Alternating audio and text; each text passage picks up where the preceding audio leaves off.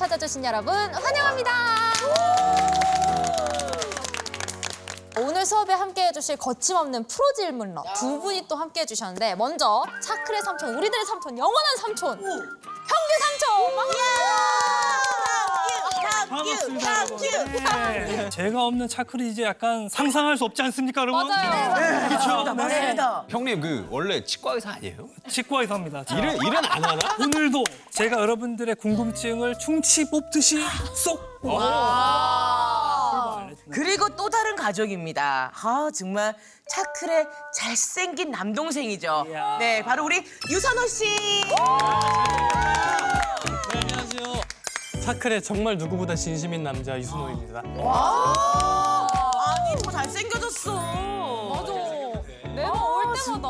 어쨌거나 선호 씨 와줘서 정말 감사한데 사실은 그동안 선호 씨가 차클에서 보여주신 이 모습이 그 굉장히 이해력이 빠르고 그치. 굉장히 나이에 맞지 않게 속 깊은 느낌이 좀 있었어요. 맞아. 근데 제가 듣자 하니까 오늘 주제에 있어서는 약간 순백의 뇌를 가지고 왔다. 어. 그러니까 이게 어. 이 주제는 제가 잘 모르겠더라고요. 아는 게 많이 없어가지고 제작진 분들이랑 취재 전화할 때도 서로 당황하기도 하고 뭐 당황을 해요. 왜 당황을 해요? 서로 몰라서 그 아는 뭐 화가분들이 누가 있으세요? 그래가지고 갑자기 고흐가 화가였나?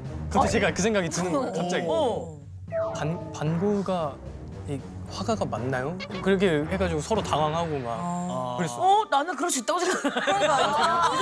당황한 기세가 그럴 수 있지. 맞아. 고흐가 탤런트일 수도 있고 맞아. 치과의사일 수도 있고. 있을 수 있어, 있을 수 있어. 한국인일 수도 있어. 아, 반스일 수도 있고. 야, 그러니까 아이, 내 가족들이나 내 편 내 편들이나 내 편들이야. 아니 진짜로 선호 씨뿐만 아니라 저도 진짜 미알못인데 오늘 어떤 흥미진진한 이야기로 우리를 또 설레게 해주실지 얼른 선생님부터 모셔보겠습니다. 네. 선생님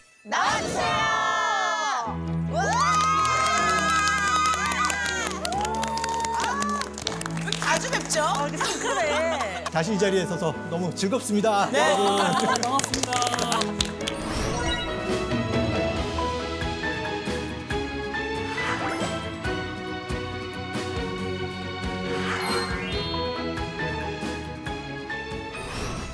지난주에는 미술이 진짜 귀족과 소수 특권층에 이렇게 한정되다가 음. 국민의 품으로 안기게 되는 정말 그 과정에서의 뜨거운 역사를 우리가 봤잖아요. 네. 그렇죠. 프랑스 대혁명입니다. 이것을 계기로 해서 미술이 특권층의 것이 아니라 국민의 것으로 이게 바뀌게 되는 결정적인 계기가 되는 거죠.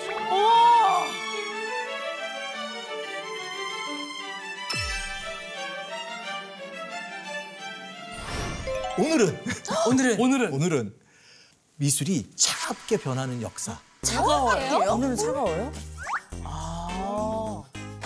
여러분 혹시 아트테크라는 얘기 들어보신 적 있어요? 네. 엄청 유행이잖아요. 핫하잖아요. 누가 1분으로 착 압축해 주실 수 없을까요? 아트테크가 저희가 알기로는 그냥 그림과 이런 것들을 이제 현금화해서 이렇게 판매하고 그 가치가 올라가면 이제 재테크가 되는 것처럼 하는 게 아트테크가 맞습니까? 아, 지금 민경 씨가 얘기한 것 중에 모든 단어들이 나왔어요. 와, 완전 최고, 최고. 지식둥 역시 이자를 가자. 언니만 믿어요. 내가? 네, 미술에 대한 내용이 막 쌓여지는 게 느껴지는데요. 네. 재테크에다가 아트자를 붙여서 아트 재테크. 그래서 예술 재테크의 합성어가 아트테크라고 요즘 많이 사용하고 있는데요. 그럼 요런 되게 열심히. 저거는 뭔가요? 지금 뭐 텐트 어, 치고 왜? 있는데 위? 왜요? 지금 보시면 어, 지금 저분들이 텐트를 치고 기다리고 있는데 뭘 사려고 하시는 것 같아요? 한정판. 명품, 명품. 오픈런 하는 거예요 지금? 네. 요즘 미술계가 뜨거워요. 저분들이 지금 작품을 살려고 대기하고 있는 거예요. 그림 살려고 그림- 저렇게 있는 거예요? 맞아요. 어머.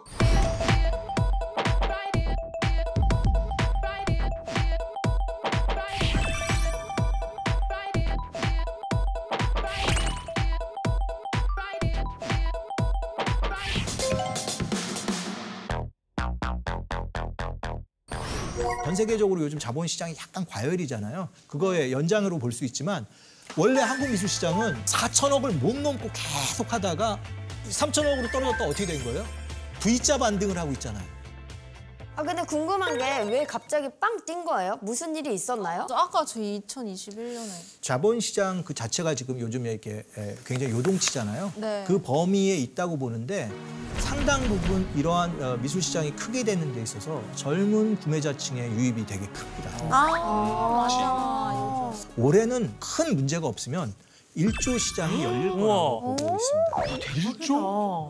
선생님 근데 지금 이렇게 얘기를 들어보니까 이 예술의 가치를 너무 돈으로만 판단하는 게 아닌가 저는 조금 아쉬운 생각이 좀 들거든요. 멋있는데요? 선호 씨? 아, 예.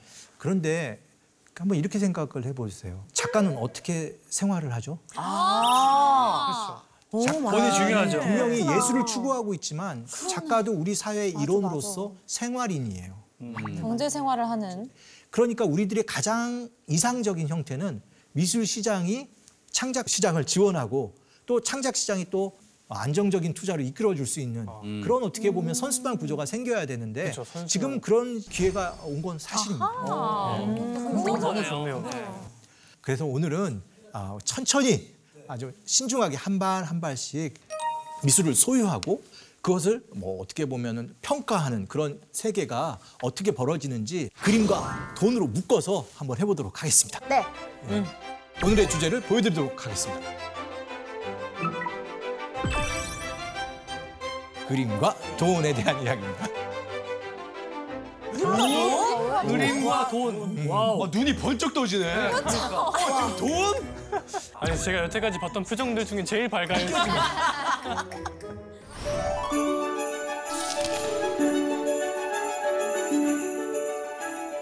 그러면 제가 먼저 질문을 하나 던지도록 할게요. 어, 세상에서 가장 비싼 그림은 어떤 그림일까요? 비싼 그림이요?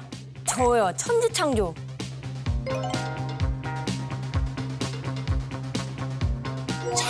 잠깐만 여기서 제가 말씀 좀 판매가 안 드리면 되지 않아요? 거래가 된 작품 중에서 최고가를 말씀하셔야 됩니다. 거래가 된 가격 중에서 최고가인데 이 조건 하에서 최고가 작품은 어떤 작품일까요? 반고흐 작품. 어, 방고 맞다. 방고도 항상 랭킹에 올라가 있어요. 탑은 아니에요. 아, 탑은 아니에요? 합이 아니야? 모나리자. 를 그린 작가예요. 레오나르도 다빈치의 작품입니다. 아, 이거 이거 이거 와, 네, 확실히 그게 아시네. 아닐 수도 있잖아요. 알고 있어. 아니야, 맞아, 맞아. 이- 이거 이거 이거 아니에요? 이거 그러면- 시계추 이거 이거 시계추 아닌가? 잠깐만요. 잠깐. 예, 정말 뜨거워서 이거 어떻게 가르쳐요? 잠깐만요. 그림을 보여드릴게요. 짠.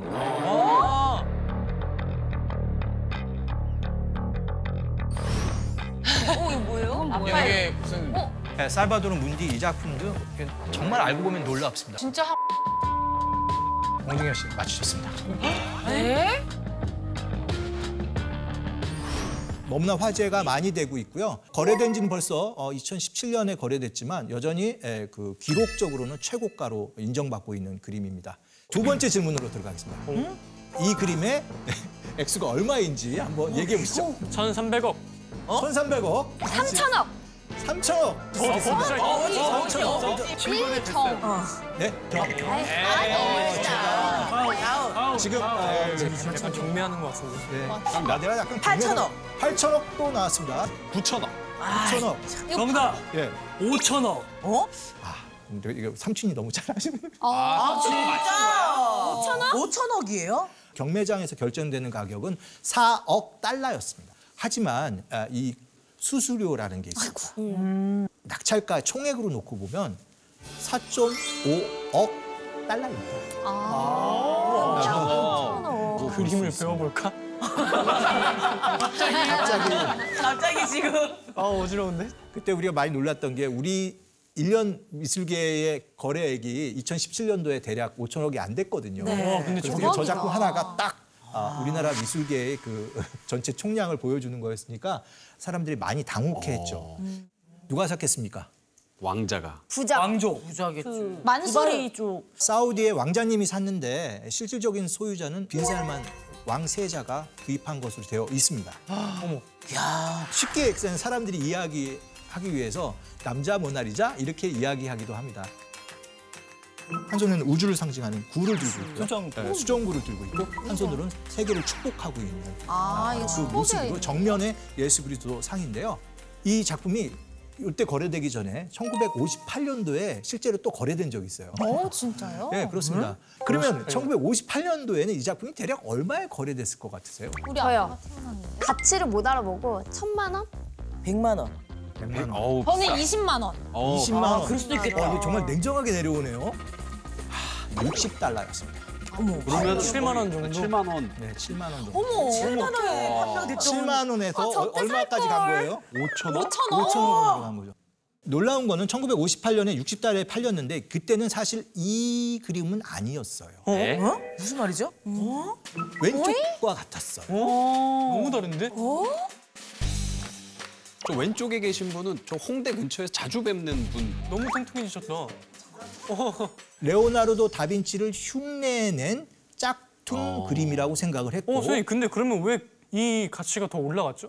이 작품이 또 한 번 더 거래가 됐는데 그 작품을 사갖고 면밀히 조사를 한 겁니다. 네. 사실 그래서 요즘에는 최첨단 기술이 동원이 돼요. 그래서 막 엑스레이는 기본이고 다양한 연구 조사 방법들이 총동원해서 네. 이 작품을 보니까 이 작품을 보니까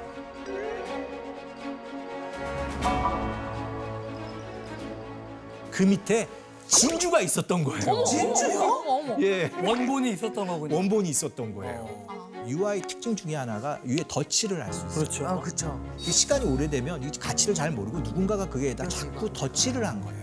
그 같은 어떻게 보면 만화 같은 이야기의 주인공이 바로 이 그림이 되었던 거죠. 선생님 그리고 저거 복원 상태도 좋은 편인 건가요? 복원된 원래 발견됐을 때의 작품을 클리닝이라고 해서 작품을 닦아내요. 그러면 그림이 이제 원래 레오나르도 다빈치가 그린 그 물감층이 나올 거 아니에요. 네.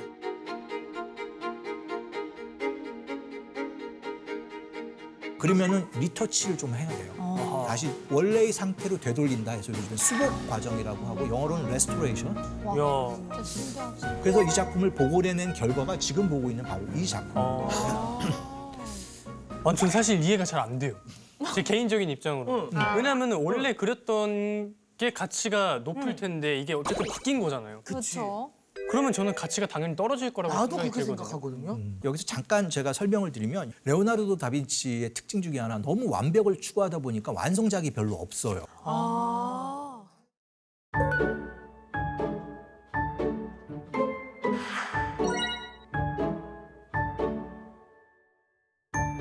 근데 대부분은 다 박물관에 소장되어 있기 때문에 그 나라가 망하기 전에는 프랑스가 망하기 전에는 레오나르도 다빈치의 작품이 마켓에 나올 가능성은 당분간은 없는 것이죠. 거의 마지막이라고 볼수 그러니까 있죠. 경매가가 기준으로 한다면 살 수 있는 최고가는 현재로서는 살바토로 문디라는 작품이고요.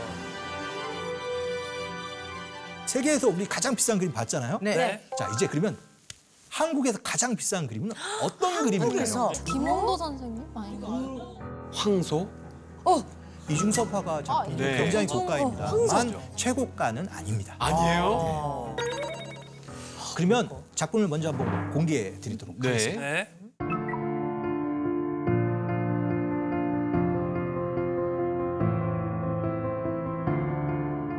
홍콩 그 경매에서 낙찰된 가격은 132억이 조금 안된 거예요. 홍콩 달러였기 때문에 환율의 차이는 조금 있었습니다. 어머 어머. 여기에 수수료를 포함하면 거의 150억에 가깝습니다.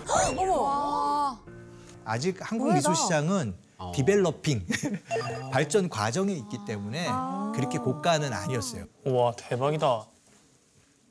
저는 점점 가치가 올라갈 거라고 생각합니다. 지금은 뭐 150억의 가치가 있지만 진짜 몇 년 뒤에는 이게 300이 될 수 있고 500억이 될 수 있고 1000억이 될 수 있다라고 저는 바라보고 있습니다. 네, 그렇죠. 한국 미술 시장도 앞으로 확대된다면 우리도 이렇게 그 정도 가격으로 올라갈 수 있고요. 그렇게 되면 우리나라의 또 미술 문화가 전 세계에 인정받게 되는 것을 시장을 통해서 확인할 수 있기 때문에 기대할 수 있는 상황입니다. 음. 자, 그러면 작품에 대해서 조금 살펴볼까요? 네, 좋아요. 일단 초기에 이 작품을 사신 분은 김한기 작가를 또 지원도 해주시고 도와주시던 의사분이 사신 거로 되어 있어요. 우와. 네, 그 집에 걸려 있는 장면 앞에서 김한기 작가가 아, 일종의 기념 촬영을 한 모습인데요. 그 때는 이걸 옆으로 이렇게 걸었던 거예요. 아. 이렇게 걸 수가 그러네요. 없었기 때문에 어머. 와, 이게- 엄청나게 큰데요, 아, 뒤에? 예. 두 개의 캔버스를 이렇게 합쳐서 거는 방식인데요. 2.5m 된 큰 그릇. 오, 굉장히 크네요.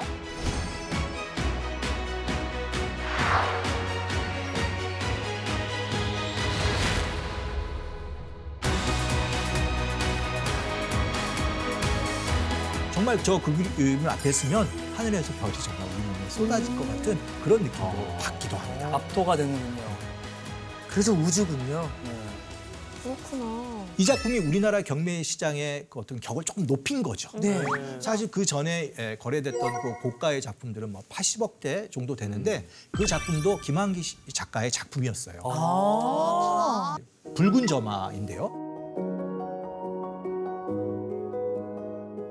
아까 파란 점을 봤을 때는 하늘이라고 얘기했는데요. 지금은 어떠세요? 예? 꼬름? 땅입니까? 땅, 석양? 석양. 붉게 타오르는 바닷가의 그 석양을 또 생각하면서 에, 이번에는 붉은 점을 찍었다고 할 수 있죠. 그럼 김환기 작가님 작품이 많이 있나요? 아니면 살 수 있는 것들도 있습니까? 어, 살려고요? 아니 그냥 궁금해서. 어, 맞아. 맞습니다. 다행히 김환기 작가의 작품은 좀 거래가 조금 되고 있, 습니다 예. 제가 한번 우리나라 경, 어, 경매가 top 10을 보여드릴게요. 네. 우리나라 경매가 순위 어,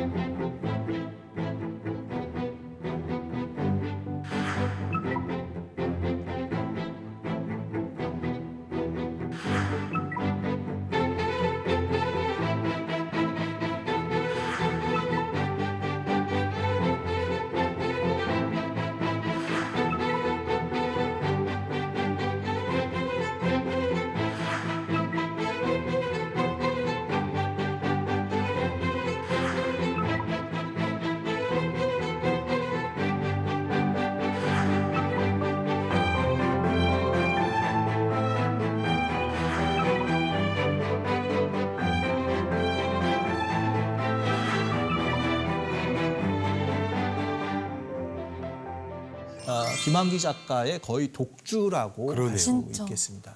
근데 그 어떻게 보면은 네. 수익률이 괜찮으니까 다들 왜 그렇게 그렇게 눈을 돌리는 거잖아요. 그렇죠. 투자 가치가 대박 있기 투자. 때문에. 미술에 대한 투자 수익률을 제가 하나 보여드릴 텐데요. 네. 어, 국내 사례는 아니고 해외 사례입니다. 전통 미술하고 다 같이 합쳐서 보면 또 미술품 수익률은 또 한 8.3%. 생각보다 현대 미술 작품의 수익률이 높죠. 엄청 높네요. 수치는 수치일 뿐 참고 사항입니다. 아, 그럼 평균이고 또. 근데 생각보다도 어, 우리가 미술에 대한 투자 수익률이 상당히 높을 수 있다는 겁니다. 어, 재미있는 거는 좀 더 들어가면은 어, 미술품도 지수를 만들기도 합니다.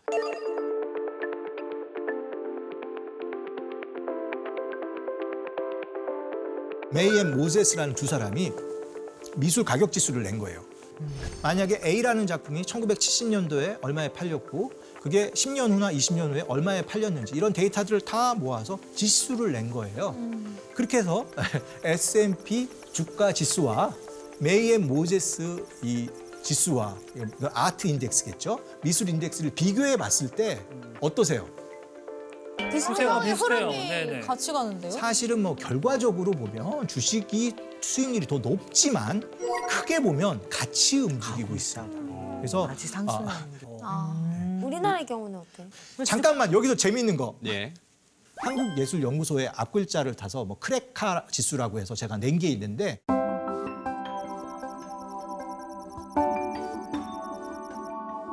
그걸 보시면 코스피보다는 조금 수익률이 떨어지고요. 코스닥보다는 조금 높은 게 예, 우리나라 미술 시장의 특징입니다. 그것도 보면 미국하고 크게 다르지는 않습니다. 예. 그리고 굉장히 비슷하게 움직이죠. 네. 네. 이 돈과 만나면 미술이 정말 다른 세계로 보이지 않습니까? 네. 어마어마합니다. 너무 뜨겁죠. 다르게 예. 보여요. 정말 놀랍게도 미술 시장이 시작했다고 생각하는 도시가 하나 있는데 거기서 증권 시장도 만들어지게 됩니다. 그러니까 브루헤라고 하는 이 도시에서 증권 시장하고 미술 시장이 같이 꼽히기 시작을 합니다. 아. 지금도 굉장히 아름다운 도시고 세계적인 관광 명소입니다.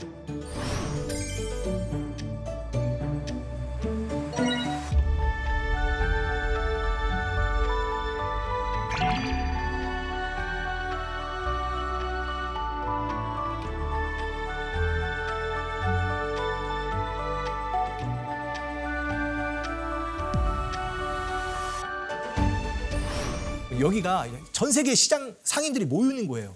그럼 우리가 해외 여행 가면은 일단 뭐부터 해야 되죠? 환전이요, 환전. 환전도 해야 되지만 잠잘 곳을 마련해야 되잖아요. 네. 숙소가 네. 필요해요. 상인들이 여기 가서 장사를 하려면 숙소에 다 몰려가잖아요. 네. 그게 이제 테루 브루제라는 사람이 운영하던 여관에서 가장 많이 사람들이 모여서 살았던 거예요. 그런데 방금 거기서 상인들이 모여서 뭐 하겠어요? 돈도 바꾸고 너 뭐 갖고 왔냐? 여기서 거래도 하고 심지어는 여기서 이제 stock market의 시작이 여기서 벌어졌다라는 겁니다. 사람이 모이는데 그래서 뭐가 있구나. 예, 놀라운 건 테러 브루제라고 하는 이 브루제라는 말의 어원이 증권 거래소가 됩니다. 오. 이제부터 그 지역 상인들이 많이 몰려가면은 자기들의 상관을 따로 짓는 거예요. 제노바 사람들이 모여 사는 상관도 있고요.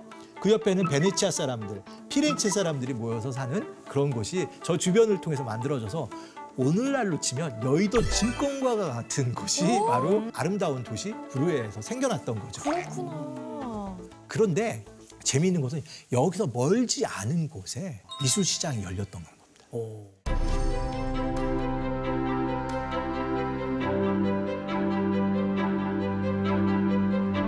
그게 대략 언제냐? 15세기. 어이구야. 우리나라로 치면 조선 초기에 이미 자본시장이 열렸고 여기서 굉장한 미술품들이 또 나오기도 합니다. 얀반 에이크의 아르놀피니의 부부 초상화 네. 이 작품 봤는데요. 그 작품이 그려진 것도 바로 여기입니다. 더 재밌는 얘기 해 주세요. 아르놀피니는 이 지역 사람이 아니라 이탈리아에서 온 상인이에요. 이쪽 지역에서 가장 잘 나가는 화가를 고용해서 초상화를 남긴 거죠. 지금으로 따지면 그 여행 가서 스냅샷 그렇죠. 그런 거네요. 아 그렇다면 이제 좀 어, 미술 시장의 역사를 조금 더 살펴보려고 하는데요. 그림이 거래되는 역사를 지금부터 조금 살펴보도록 할게요.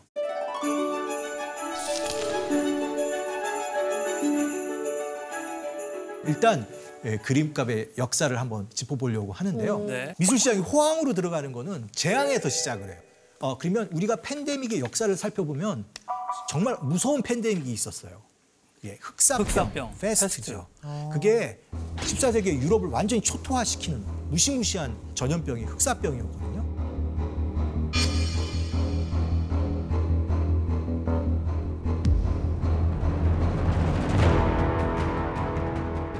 그런데 흥미롭게도 이 과정에서 미술품 붐이 일어나요.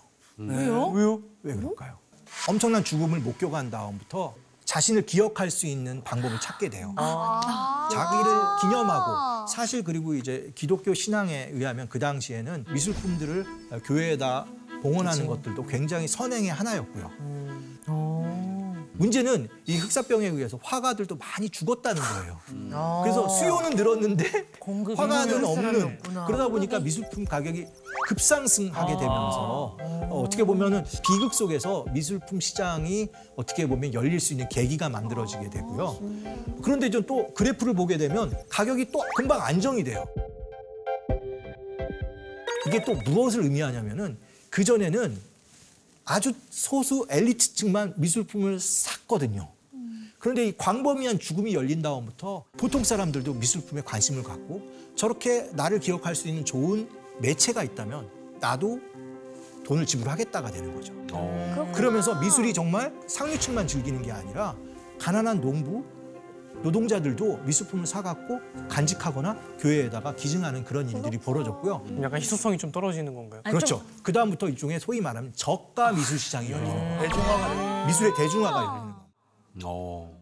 근데 궁금한 게요. 네. 그러니까 이때는 그러면 이 그림들을 어디서 사고 팔았는지가 궁금하거든요. 미술 시장의 가장 고전적 방식은 작가 스튜디오에서 직거래하는 겁니다. 노래가 제일 뭐안 그거는 지- 예, 예. 그려주시오.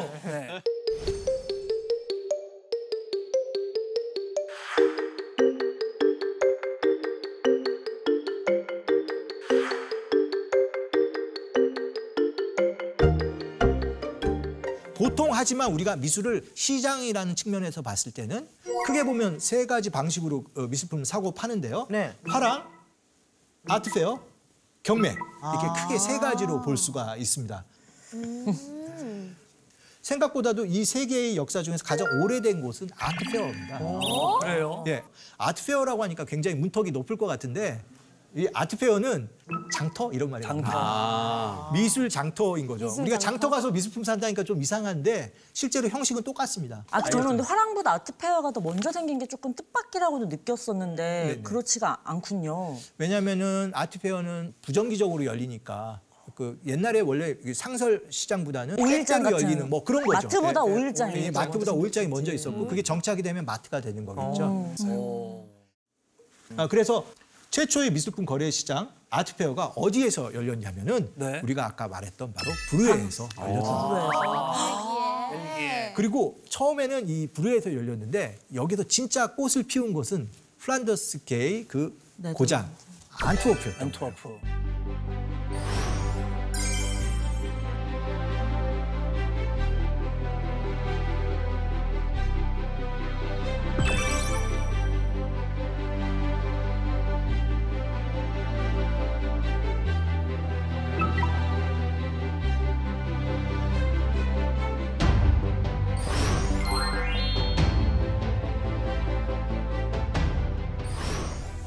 앞에 이 아트페어가 열렸는데요. 이유도 있어요. 왜요? 성당을 이제 지으려고 했는데 공사비가 자꾸 없는 거예요.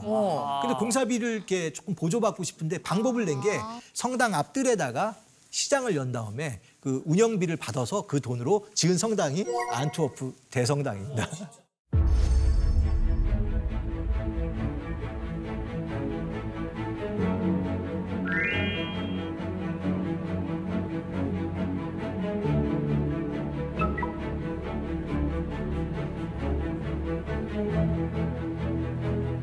발상의 전환이었네요. 저, 당- 그 당시에는. 여기서는 거의 80개에서 100개를 넘어가니까 미술 시장이 정말 크게 열렸고요. 선생님 그러면 저때 저 당시에는 그림의 가격이 어떻게 됐어요? 아, 이건 정말 놀랍게도 이 나라들이 다 상업이 발달했기 때문에 거래액이 담긴 계약서들이 남아 있어요. 아직까지요. 예. 네. 만약에 재료비, 인건비로 가는데 재료비의 비중이 조금 초기에는 높아요. 만약 어, 예를 들어서 피에트로 렌지트라는 아, 시에나의 그 대가가 그린 이런 어, 제대화가 하나 있는데 이 물감값이라든지 저 황금 있잖아요. 네. 거기에 40%가 또 들어가요. 그게 그러면은- 진짜 금인 거예요? 어, 실제 금입니다. 예. 그럼 나머지 60%는 다 작가의 것이냐? 근데 이 재료가 나무로 만들어졌거든요. 그러니까 목공일이 굉장히 많이 들어가는 거예요. 여러 명이서 일하는 거죠. 그렇죠. 그래서 여기서 작가한테 돌아가는 비율은 대부분 전체 총액의 20% 앞. 너무 그러니까 뭐 100만 원이면은 20만 원 20만 원 정도만 가고 그런데 이게 좀 놀라운 거는 이게 또 100년 지나면 또 달라지게 됩니다. 1485년에 또 계약서를 보게 되면은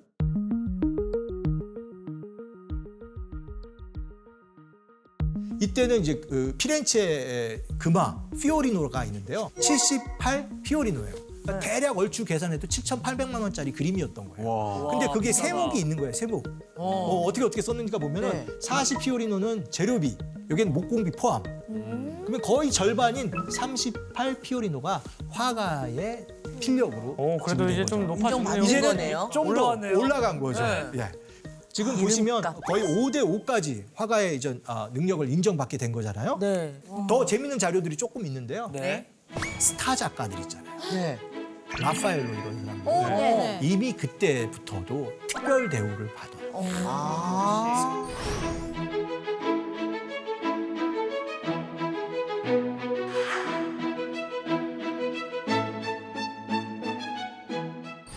뭐 10억 아니에요? 거의 최소 10억으로 보셔야 돼요. 와, 엄청나다. 저 당시에 아니 타임머신 타고 가서 뭐 아 저거 하나 사가지고 잘 갖고 있어야지 했는데 못해, 가- 못해. 가도 못 사네. 못 사. 어린 수가 없네. 네, 생각보다 우리가 생각했던 그림들은 과거에도 굉장히 고가였습니다. 근데 뭐 지금은 아예 쳐다볼 수도 없는 가격이지만 그렇죠. 생각해 보세요. 유능한 작가가 몇 달씩 걸려서 작품을 하는데 그게 저가일 수는 없겠죠. 그렇죠. 당연하죠.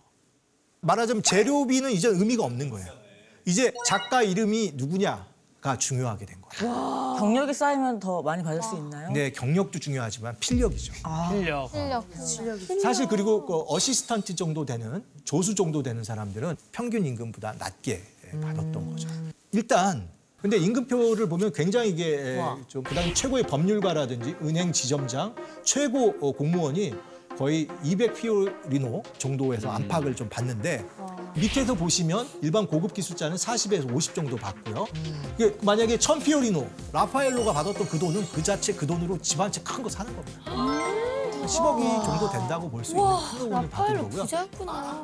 근데 지- 사실 뭐 벽화랄지 아니면 라파엘로의 뭐 이런 작품이랄지 이런 것들은 사실 일반 대중들이 뭐 사고 팔고 할 수 있는 뭐 그런 그림들이 아니었잖아요. 넘사벽. 맞아요. 비싸요. 제가 궁금한 거는 그 당시 일반인들이 집에 걸어보고 싶었던 이런 작품들은 그 당시 얼마로 거래됐는지 궁금합니다. 그리고 일반 서민들이 사는 거는 뭐한 그만 네입 다섯 입 이 정도였는데 그러니까 이제 소위 우리가 보기에는 그런 것들은 약간 저가 작품이라고 생각되는데 그 막상 보시면 막 우, 웃음이 나요.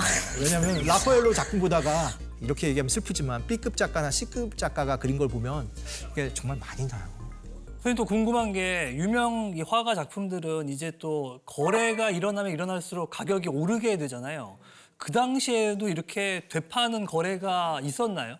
그 시장은 17세기 네덜란드에서 열렸던 것 같습니다. 그렇군요. 근데 이거는 아. 아까 우리가 봤던 브루에라든지 안트워프랑 멀지 않은 곳이었어요. 원래 거기가 자본이 모이면서 아주 뜨겁게 미술 시장이 네덜란드에서 달아올랐던 거죠. 그때 에, 영국 사람이 가서 그 여- 기록한 기록에 보면 이 나라 사람들은 농부들도 일반 서민들도 그림을 산다. 그 이유는 뭐냐면 다시 팔기 위해서 이렇게 되어 있습니다. 아 사람들이 이게 빠른 사람들인가 보다. 더치페이가 괜히 나온 말이 아닙니다. 어 진짜로. 어찌 대단하구만. 그 문제는 그런데 세상에 이런 시장이 있어요. 중고 시장이 더 호황인 시장. 이게 미술 시장이에요. 그러네요, 예. 진짜. 자, 그런데 여기서 보시면 사실은 미술 시장은 보통 일차 시장, 이차 시장으로 나눠 보는데요. 아, 일차 시장은 아, 작가들의 작품을 처음 시장에 소개하는 시장이고요. 그래서 일차 시장이라고 합니다.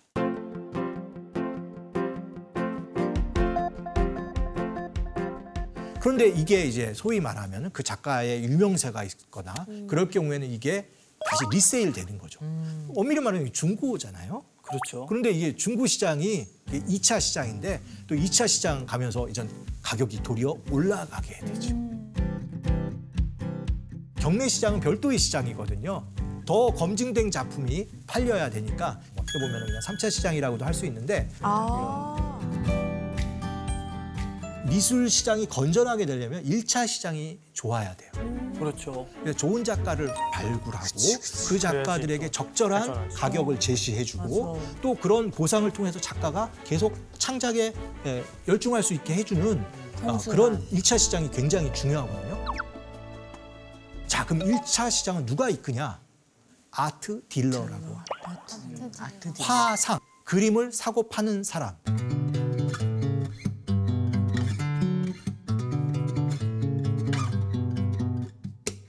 제가 그럼 현존하는 최고의 아트 딜러를 한번 소개시켜 드리도록 하겠습니다. 너무 좋다. 선생님 사진 나오는 거 아니에요? 제가 그럼 현존하는 최고의 아트 딜러를 한번 소개시켜 드리도록 하겠습니다. 너무 좋다. 선생님 사진 나오는 거 아니에요? 예, 지금 레리 가고시안이라는 이분이 이제 뭐 가장 유명하다고 할 수 있는데요. 뭐 사실은 뭐 아트 딜러이지만 가장 미술을 통해서 돈을 잘 버시는. 예, 그런 분이라고 할 수 있고요. 거의 조단위 매출을 올리고 있는 사람이 바로 예, 레리 가고시안이라는 이 분인데요. 처음에는 정말 값싼 포스터를 사고 파는 아주 진짜 벼룩시장 상인이었던 거예요. 어, 그러다가 이제 경험과 안목을 쌓이면서 일종의 큰 손이 연 것이죠. 나는 세상에 좋다. 저기 여기서 재밌는 질문 하나 드릴게요. 내가 아트 딜러예요. 네. 네. 100만 원짜리 작품을 팔았어요. 선호 씨한테 팔았어요. 네. 그러면은 대략 저한테 오는 수수료는 얼마일까요? 경매의 한 경우는 15% 하지 않나요? 그렇게 많이 받나? 15라고 하셨는데 아, 20%줄 것 같아. 1차는 더 될 수도 있겠다. 그죠? 10% 정도. 10% 주나요? 그 정도 아닐까요? 저는 50%. 아, 너무 50% 많다. 너무했다 너 진짜. 에이, 그 날강도, 날강도. 야, 너 정말 걔는 그냥 말을 막 던진다니까 진짜 안 하는 거 맞는지 모르겠어. 마음이 약해서 그래. 상원 씨 정답입니다. 뭐야? 말도 10%요? 뭐야?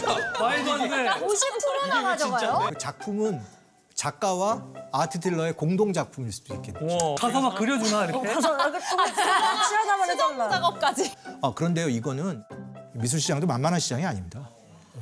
그 작가가 성장하기 위해서 해야 될 굉장히 중요한 게 전시잖아요. 네. 전시 같은 거 만들어줘야 되고요. 그 전시를 만들어줄 때 돈이 들까요, 안 들까요?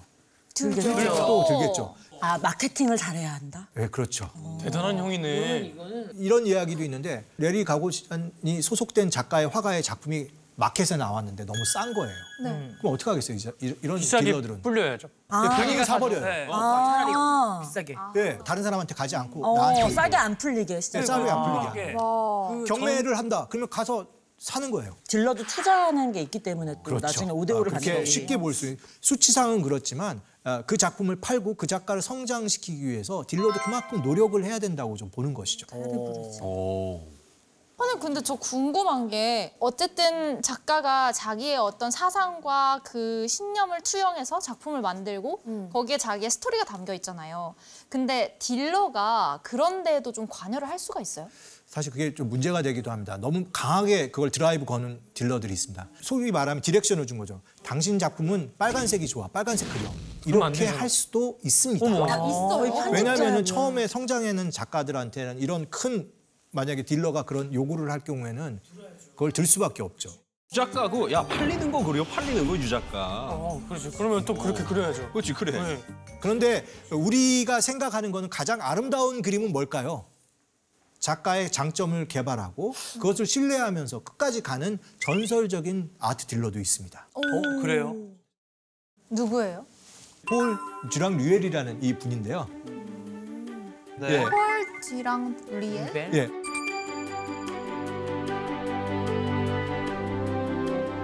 미술 시장에도 블루칩이 있죠. 서양 미술 경우는 여전히 블루칩은 한국하고 비슷하긴 해요. 인상주의 작가들이 비싸긴 합니다. 그렇군요.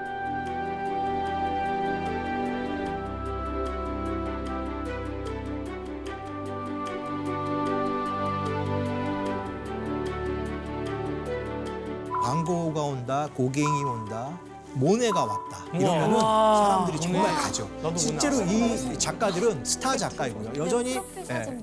뭐 정말 미술 시장에 있어서도 이 사람들은 진짜 블루칩 대접을 받고. 있습니다. 전 세계 미술 시장으로 놓고 보면 블루칩은 사실 이 작품입니다.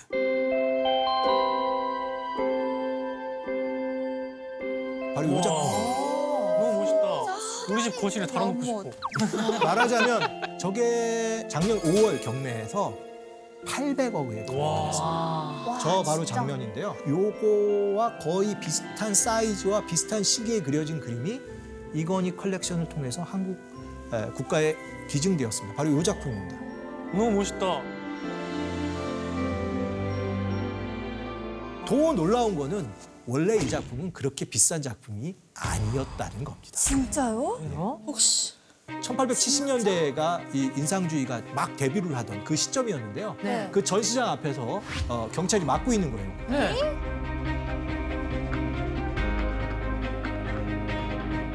신사분들이 그림 보고 뒤로 막 놀라서 자빠지고 있는 거예요. 이게 그림이야? 물감으로 장난친 거지? 태교에 완전 좋을 것 같은데. 놀랍죠. 그 가치를 우리는 지금은 인정하지만 그 당시 사람들이 봤던 그림에서는 납득이 안 되는 거예요. 이렇게 또 시각이 바뀌네요. 그때 이 작품의 가치를 알아봤던 딜러가 있었어요. 그때요? 예. 그게 폴 듀랑 류레 씨가 아, 결국은 해낸 거죠. 자기 재산을 다 통털어서 마네 모네 씨의 작품을 이걸 10개, 15개씩 사서 모은 거예요. 현재는. 보통 그렇습니다. 아트 딜러가 작품을 한 개, 두 개 사지 않고요. 스튜디오를 방문한 다음에 통으로 여기서부터 여기까지요. 뭐 이렇게 삽니다. 멋있다. flex. 플렉스. 그리고 이제 팔려고 했는데 안 팔려. 아 지금 안 팔려지. 안 팔리는 거예요. 어. 프랑스에선 이게 전혀 안 팔리고 하니까 이제 결국 이제 별 노력을 다하는데 카달로그 만들고 전시도 열어주고 개인전을 열어주는 거예요. 했는데도 안 돼요. 네. 그래서 이 사람이 노력을 한 게 프랑스는 안 되겠다. 일단 여기서 접고 신흥 시장을 찾아가기 시작했어요. 떠오르는 라이징 아트 마켓. 어디 미국이요.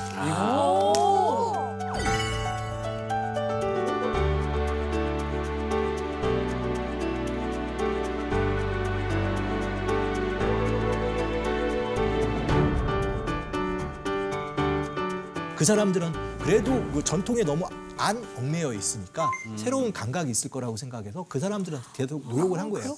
그런데 정말 놀라운 거는 1870년대부터 투자를 했는데 예, 팔린 거는 1890년대예요. 어이구야. 20년 동안 자기 회고록에 나와 있는데 내가 만약에 60대에 죽었다면 아름다운 인상주의 작품에 둘러싸여서 굶어 죽었을 것이다. 그런데 이분이 이러고 나서도 2, 30년을 더 살아요. 네. 예, 장수를 하신 거죠. 정말 다행이네요. 근데 결과적으로 정말 장기 투자의 승리 사례가 바로 아, 이분이라고 할 수 있는데요. 최근에 굉장히 재미있는 전시가 열렸어요. 그, 그 2015년도에 영국 내셔널 갤러리에서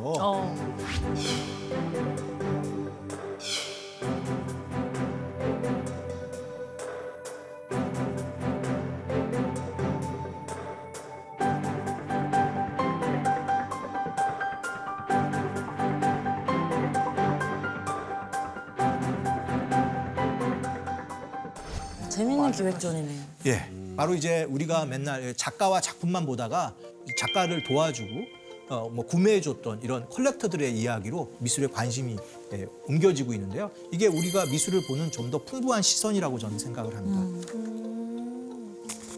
자, 그러면 조금 더 전설적인 컬렉터 한 분만 한번 보도록 하죠.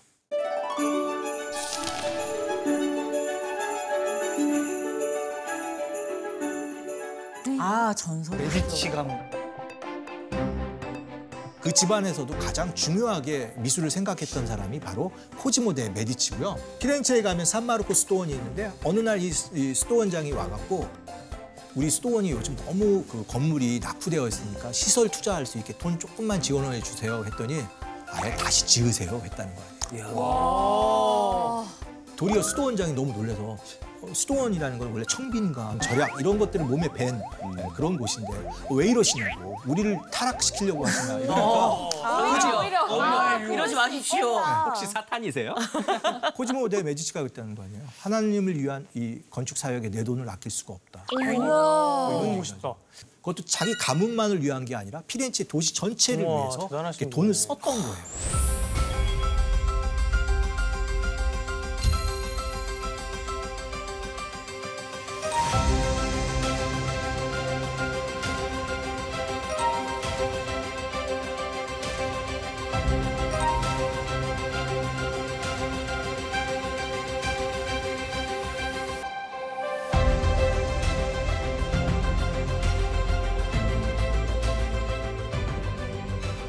사실 이 메디치라는 가문은 그 이름 그 자체에서도 출신이 좀 그렇게 높지 않다는 걸 알 수 있습니다.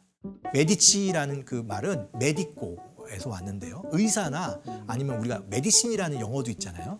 약제사 같은 일을 했던 거예요. 지금이야 뭐 의사 하면은 존경받는 직업이지만 그쵸. 그 당시에는 중인 정도였던 거예요. 그다 그러니까 신분제 사회에서 메디치 가문이 돈은 있지만 신분적으로 그렇게 높지 않았던 거예요. 훌륭한 일을 했으니까 사람들이 더 높게 보고 존경할 수밖에 없지 않아요? 바로 그 점들이 결과적으로는 이 집안의 성공 전략이었던 거죠. 그 당시 피렌체는 내분이 굉장히 많았어요. 서로 정치적으로 굉장히 요동치는 상황이었고요. 그래서 이런 일화도 있어요. 아니 왜 이렇게 미술에 돈을 많이 쓰십니까? 네. 조용히 얘기했다는 거예요. 언젠가 우리 집안이 망해서 이 도시에서 쫓겨날 수도 있어. 하지만 이 우리가 세웠던 이 건물들은 그대로 남아서 우리의 존재를 얘기해 줄 거야. 큰 그림이다. 큰 그림. 두 수를 봤던 거고요. 결국 이 메디치 가문은 추방과 복귀를 뭐 계속하지만 결과적으로는 피렌체의 절대적인 지배자로 자리하게 됩니다.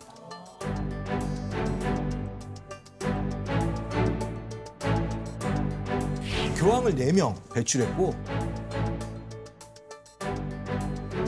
프랑스 왕비를 두 분이나 배출합니다.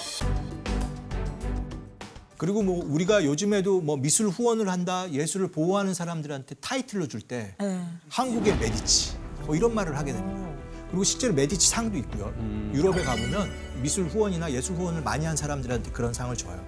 근데 저도 궁금한 게 있는데 그럼 이 메디치 가문이 후원한 작가 중에 저희가 알만한 작가분들도 있을까요? 미켈란젤로. 네? 오이 코지모 메디치의 손자가 로렌조 데 메디치인데 이분이 보기에는 아, 그 당시 조각의 수준이 좀 떨어졌다고 생각을 해서요. 일종의 에, 재능 있는 사람들을 골라냈는데 그게 바로 누구냐면은 미켈란젤로였습니다.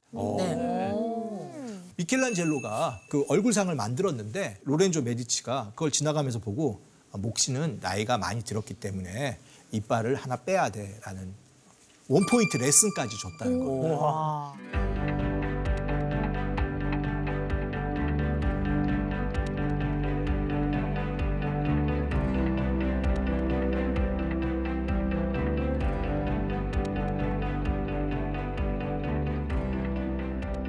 그러니까 미켈란젤로는 굉장히 좋았던 거예요.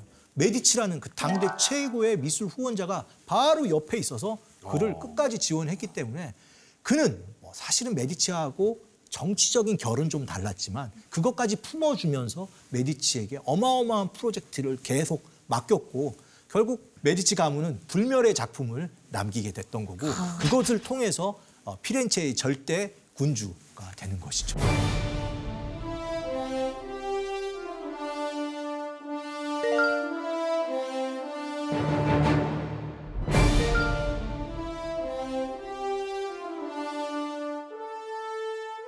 가지 좀 슬픈 거는 다빈치도 이 집안에 있었는데 뭐라고 얘기하냐면 나를 키워준 것도 메디치, 나를 파멸로 이끈 것도 메디치다. 프랑스에서 왜요? 왜냐하면은 끝까지 지원을 받지 못해요. 그러니까 이 집안도 호불호가 있었던 거. 되게 관대하실 줄 알았는데. 이게 아, 일거리를 못 찾아서 아, 그 이탈리아 곳곳을 헤매다가 결국 프랑스로 가서 생을 마감하기 때문에 아이고.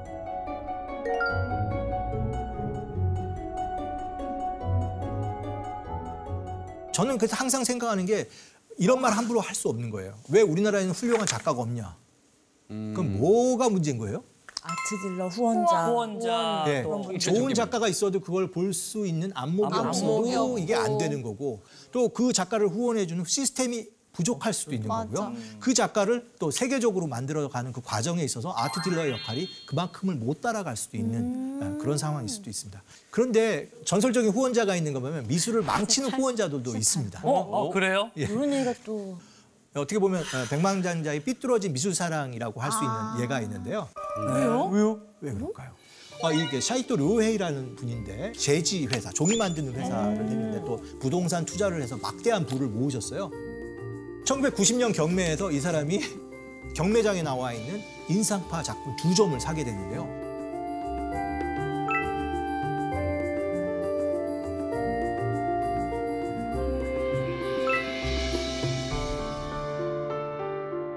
와 진짜 비싸다. 그 당시 경매가로는 거의 최고가였기 때문에 전 세계 뉴스에 쫙 깔리게 됐어요. 진짜 비싸다. 근데 그걸 왜 망하게 했다라는 거예요? 갑자기 저렇게 세계에 사면은 좀 이게 미술계에 좀 문제가 되나요? 왜 제가 이 백만장자의 삐뚤어진 미술 사랑이라고 하면서 이 사례를 얘기했을까요? 그 저도 그게 궁금했는데. 도대체 이 작품한테 어떤 일을 했길래 설마 자기 무덤에 같이 묻어서? 어머나. 어 너무. 어, 너무 끔찍. 말도 안 돼. 약간 비슷한데요. 진짜요? 자기를 화장할 때 이 작품도 같이 태우라고? 태우라고요? 왜 그래? 심지어 묻는 것도 아니고 태우는 거는 이게 진짜 태웠어요? 중요한 거는 예, 발언만 하신 겁니다. 어유 아. 근데 이제 별 공증 안 문제는. 결국 그는 자기의 발언을 뭐 해명하면서 취소했죠. 아이고. 그래, 하지만. 사람들은 너무나 놀랬고 자기가 죽을 때 이 작품을 같이 화장했으면 좋겠다라는 발언이 전 세계에 알려지면서 더큰 뉴스가 되어버렸어요. 전 세계에 진짜 비난 여론이 들끓었고요. 뭐 본인 얘기로는 진시황 이야기를 하면서 나도 그런 예를 좀 빗댄 거라고 후에 얘기를 했고요. 소유권이 있기 때문에 그거를 법적으로 제재하기는 어렵지만 그건 그 굉장히 지탄받는 일이 분명한데요. 너무 사랑했던 거 아닐까 그 그림을? 예, 삐뚤어진 뭐. 본인이, 내가 완전히 예. 갖지 못하면 부셔버리겠어. 뭐. 이게 뭐 승자의 저주라고 할까요? 아, 이 회사가 망합니다. 아. 문제는 이 작품은 그 회사가 망하면서 다시 팔렸는데 제값을 받지는 못했고요. 아이고. 그러니까 아마 절반 정도의 가격에 다시 예, 팔렸고 현재로서 좀 걱정되는 거는 아직 이 작품이 공개가 안 되고 있어요. 누군가한테 팔긴 팔았는데 누가 샀는지 모르는 거예요? 미국에 팔렸다라고 알고 있습니다. 아 미국으로. 네, 미국 쪽으로. 예. 이 작품은 두 개의 버전이 있습니다. 하나는 에, 오르세이에 있고요. 하지만 제가 보기에는 어, 지금 어, 사이토 로헤이 씨가 갖고 있었던 저 가시에 박사의 초상의 작품성이 조금 더 좋습니다. 아하, 그래서 저 작품을 다시 보고는 싶은데 궁금하네요, 진짜. 선생님 근데 이렇게 딜러를 통해서 명작을 구매하는 건 사실 우리 같은 일반 사람, 개미 같은 사람들한테는 불가능한 일이잖아요. 저희는 자금이 많지 않으니까. 그렇죠. 뭘 사야 됩니까, 선생님?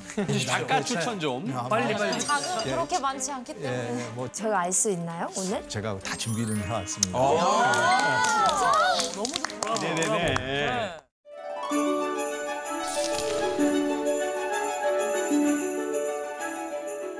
근데 요즘에는 제 또래 2030 친구들이 미술품 투자에 관심이 엄청 많더라고요. 그러니까요. 사실은 이거 우리나라만 그런 건 아니고요. 전 세계적으로 소위 말하는 MZ 세대들의 미술 투자에 대한 관심이 굉장히 높아지고 있습니다.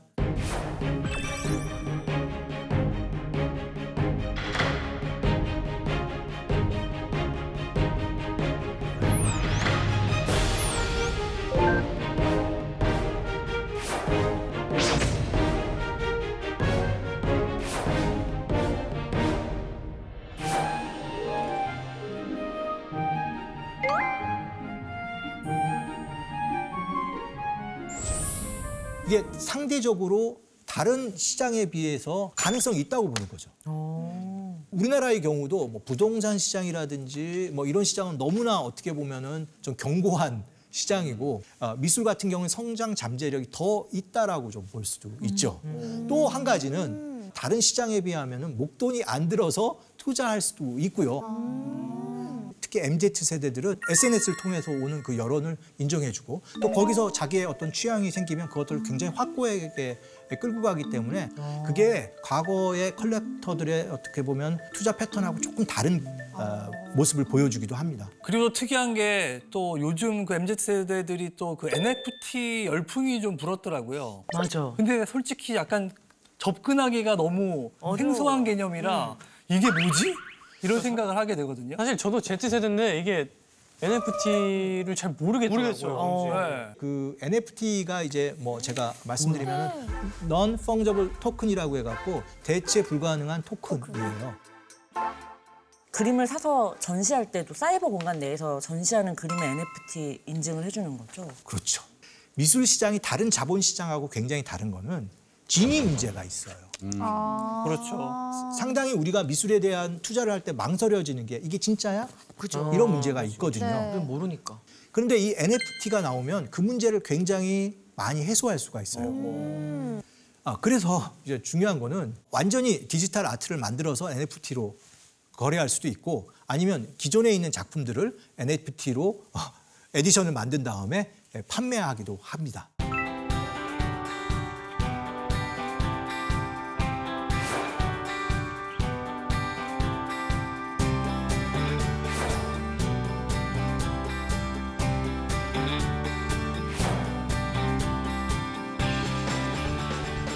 재밌는 사례를 하나 말씀드릴게요. 해외 유수 박물관들이 요즘 funding이 안 되잖아요. 입장권도 없고 하니까 자기들이 갖고 있는 대표적인 작품. 예를 들어서 어, 뭐 클림트의 키스 같은 작품들. 어, 네네. 이런 것들을 이제 NFT NFT로. edition으로 만들어서 팔고 있는 거예요. 소수의 한정판으로. 예.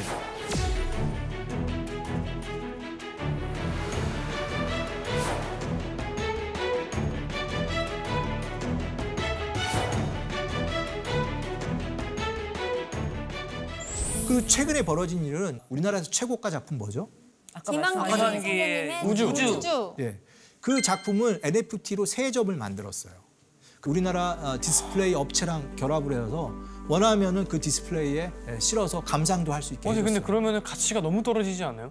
대략 한 작품당 2억 원대로 팔렸고요. 어, 그래도 total 7억 원에. 거래된 거로 되어 있습니다. 이건 팩트고요. 만약에 이 원본은 더 이상 살 수가 없어요. 그 사람이 내놓기 전까지는. 그럴 때는 이 NFT로 김한기를 만족하신다면 그렇게 하실 수도 있는 어, 것이죠. 그것도 그럴 수도 있겠네. 그러면 실물을 산 사람이 좀 억울해하지 않을까요? 그래도 실물을 안 살까요? 실물은 실물이기 때문에. 실물을 살 것 같은데. 실물은 실물로서의 가치가 있는 거고 NFT 에디션을 산 사람은 그거대로 자신이 투자를 했다고 생각을 하고 다시 재판매할 때 기대를 할 수도 있겠죠. 잠깐. 근데 역으로 보면 여기 위험성도 있습니다. 왜냐하면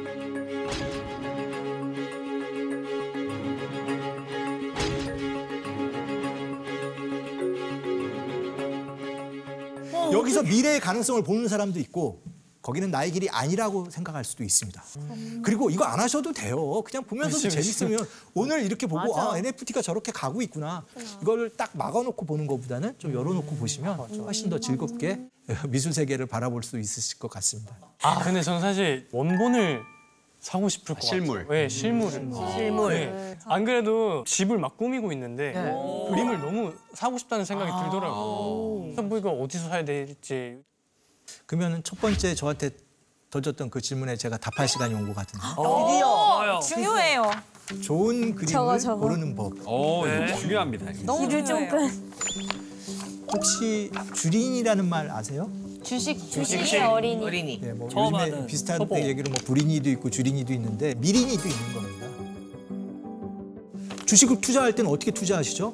그 회사의 재무제표도 보시고 많은 정보를 보고 최종적으로 본인이 결정하잖아요. 네. 미술도 공부를 하셔야 돼요. 미술이라는 세계가 그렇게 단순한 세계가 아니고 미술에 대한 판단은 다양하게 예, 이루어지고 있기 때문에 아, 미술을 투자를 하시려면은 한 번은 안 되겠지만 꾸준히 공부하는 수밖에 없습니다. 선생님 근데 저 궁금한 게 네, 네. 괜찮은 작품을 사려면 그래도 최소한 얼마 정도는 있어야 된다 이런 기준 같은 것도 있을까요? 제가 아까 재료값? 말씀드렸지만 재료비? 그림값을 얘기할 때 중세 때부터 굉장히 중요한 포션이 뭐예요? 재료. 재료값인 거잖아요.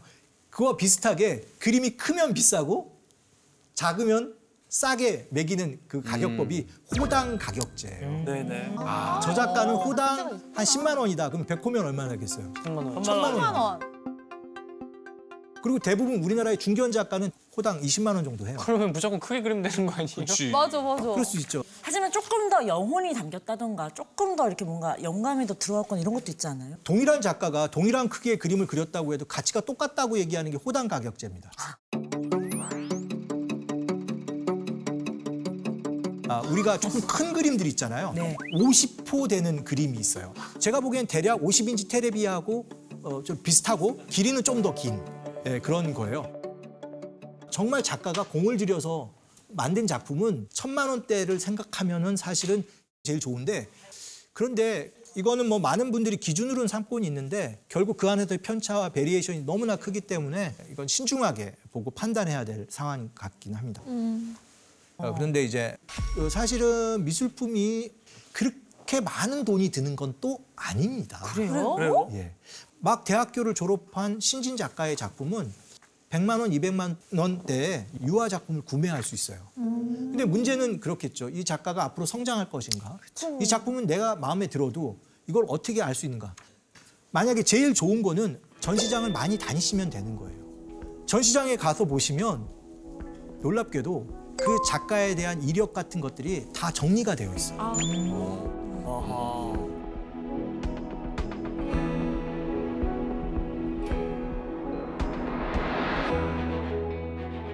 요즘에는 스마트폰이나 이런 걸 통해서 다운받게 해주기도 하고요. 간단하게 그 작가의 이력이나 이런 것들을 A4 용지 한 장에다 압축해서 주기도 하죠.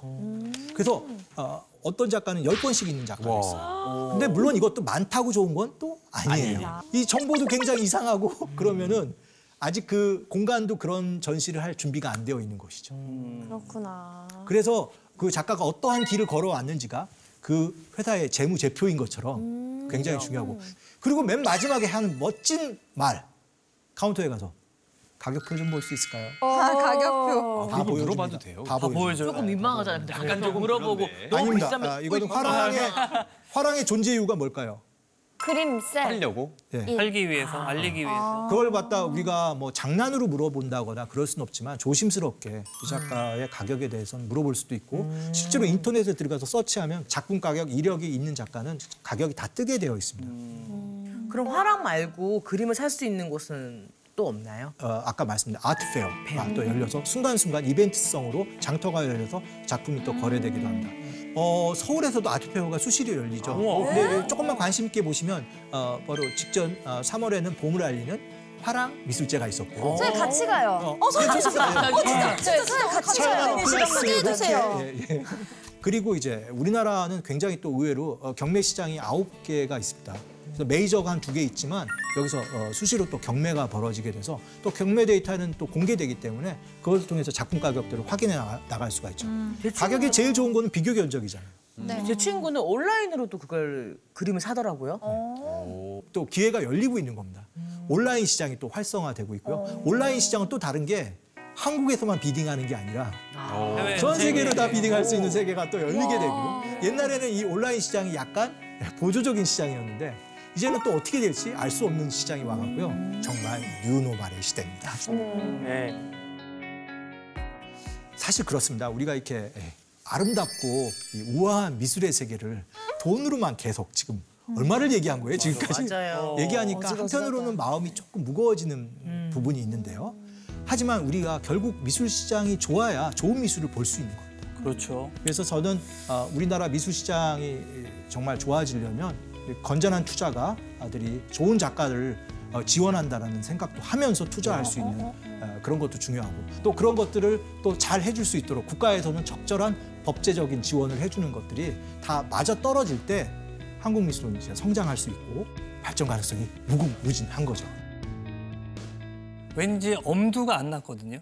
제가 무슨 뭐 아, 내가 무슨 미술 작품이야. 뭐 이런 느낌으로 화랑에 가는 것도 약간 두려웠었는데 이제 그러지 말고 한번 가봐야 되겠다. 어. 가봐서 왠지 모르게 저한테 필이 딱 오는 작품이 있다면 거기에 한번 그냥 욕심이나 아니면 호감을 가져도 되지 않을까 이런 생각을 했습니다. 좋습니다. 네. 아예 미술에 대해 저는 사실 정말 아는 게 많이 없었거든요. 또 이렇게 좋은 거 배워가는 것 같아서 너무 생각보다 너무 재밌게 들었었어요. 네. 자 정말 오늘 좋은 강연 해주신 우리 선생님께 감사의 박수를 드리겠습니다. 선생님 감사합니다.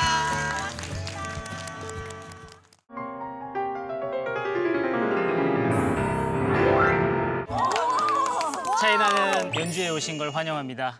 제일 좋아하는 작곡가 누구예요? 쇼팽. 어, 왜 이렇게 어렵게 만들었는지. 인간이 아니라고 보시면 돼요. 유럽을 사로잡았던 쇼팽과 리스트를 준비했습니다.